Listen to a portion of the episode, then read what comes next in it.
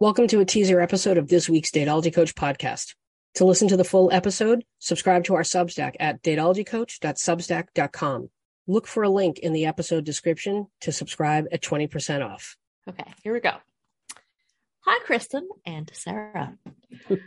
First of all, I can't tell you how many nights I've calmed myself down by listening to the podcast. Uh, it helps me navigate the situations that men have put me through. So thanks. Uh, thank you, friend. I'm sorry surprised. that you're going through this. Uh, yeah, well, for sure. And I was going to say I'm I'm a little surprised that this calmed you down, but but I'm glad. Godspeed. Okay, so anyway, uh, she says I matched with a guy on Bumble who, on his profile, mentioned he was looking for a relationship. He spoke about having been to therapy and the fact that his mom left when he was only 7 Uh-oh. Having been to therapy myself, I could clearly tell that he was suffering from anxiety, OCD, and some insomnia. Nonetheless, he was perfect for me. Never, nevertheless, she persisted. she persisted. Yeah. Um, so we went on three dates. On the first one, he paid for my $7 drink. And the next two dates included walking. On none of these dates did he try to touch me, kiss me, or even flirt with me in any possible way. After the second date, my gut feeling told me he's probably looking for free therapy, friendship, maybe, and also probably getting out of his circle for some change because over and over again, he mentioned how great it was to meet people from different backgrounds.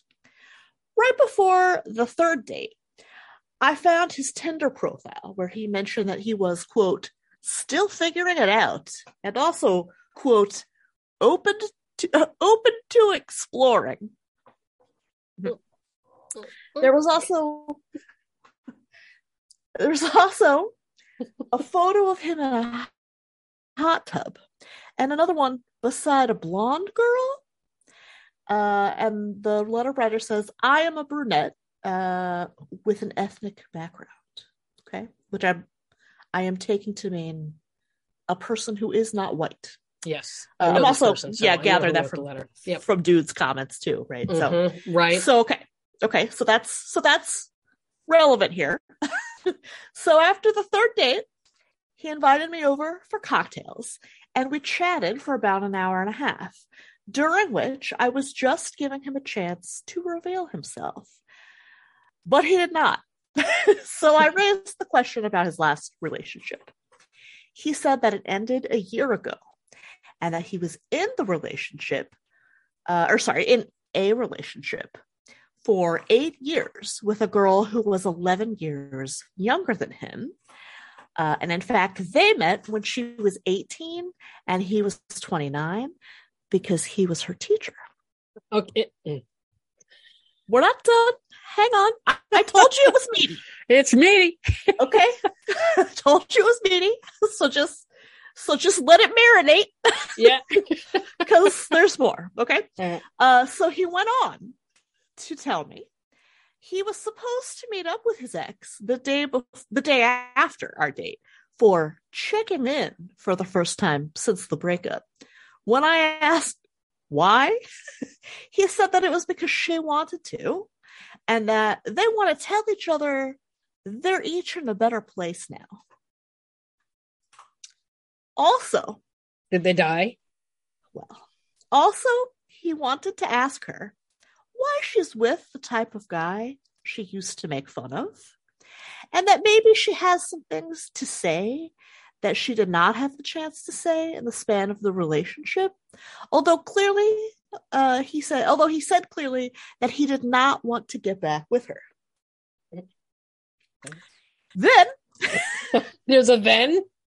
then I asked him about his Tinder profile because remember, they met on Bumble. He said he has both because Tinder and Bumble are two different markets. And he would and could be interested in more than one type of relationship for more than one reason. He went on to say, sorry, I had to I had to um get Cheaty out of a wire he was wound up in. He went on to say that he is neither desperate for a relationship nor for just sex, and that by adhering to one goal, he would miss out on opportunities that might turn into an ultimate relationship. So he went on to say that he went on between 30 and 35 dates in the last year and has remained friends with 10 or 12 of those people. And in order to find your match, he said, you need to go through probably about 100 people. And at this point, I felt very dehumanized. Yep. Um, so I told him that I thought he was hanging on to his ex by a thread and that he wasn't ready to date. I hugged him and told him that we would not be able to see each other again. And then I got out. And he said, but we might see each other around in the neighborhood just because we happen to live in the same neighborhood. And he said that he was ready and that he was looking for a serious relationship and he enjoyed his time with me. So I feel confused and frustrated, but also dehumanized. Did I do the right thing? And P.S. The last girl that he dated is also from my ethnic group and lives in his building. He mentioned this voluntarily as well. And then we have another PS to say. Uh, sorry, but I forgot to say that I also, from this encounter, feel very desexualized. I dated two guys in the past who did not get physical with me in early stages, and it turned out that both had serious issues with intimacy. One was a drug addict and wasn't feeling anything, and the other one has had multiple addiction issues and zero sexual experience. So, what was common between both was that they were both hiding these issues by acting respectfully. Mm-hmm. Okay. Yeah. All right. All right. Me- meaty is that is accurate. Can I just say this Sure. person is so thoughtful. Mm-hmm. She's done a lot of the work for us. Mm-hmm. Um, and so, I mean, I I think that's a good thing. It, Yes. Not not just because you've done a lot of the work for us, but you like you really laid it all out for us. like we so rarely have a complete picture, you know. Mm-hmm. But there's just so little speculation required here. Kristen, take it away. Okay. Uh hold on, hold on. Can you hear this? Oh, you can't hear that. That's me cracking my knuckles. Um all right, so let's go back to the Tinder profile and how they there are two different demographics or there's two different markets, is what is that what he said? He said, well, she's either paraphrasing him or he said two different markets. Mhm. Right. I think what he means is I, I'm looking for like for sex on Tinder, but I'm looking for a relationship on Bumble. Nothing wrong with that. Correct. No, nothing wrong with that. How I read it. Right. And I, and you can tell by the picture of the hot tub. Right? Like those are the, Mm. the, we've talked about this and we're going to talk about that girl later in the in the episode. Um uh, where like certain pictures can tell you a lot and if there's, you know, the shirtless pictures or the pictures in the hot tub or um I don't know, like even yoga poses cuz you know guys are like, "Ooh, she's flexible."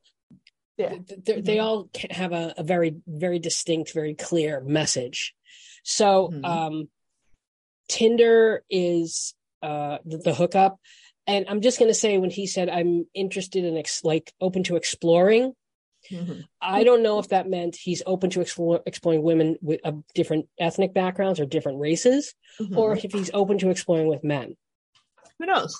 who knows um it would be great if he did though which it does not sound like he knows what he wants right Well, it sounds like he's kind of willing to take whatever's on offer. Right.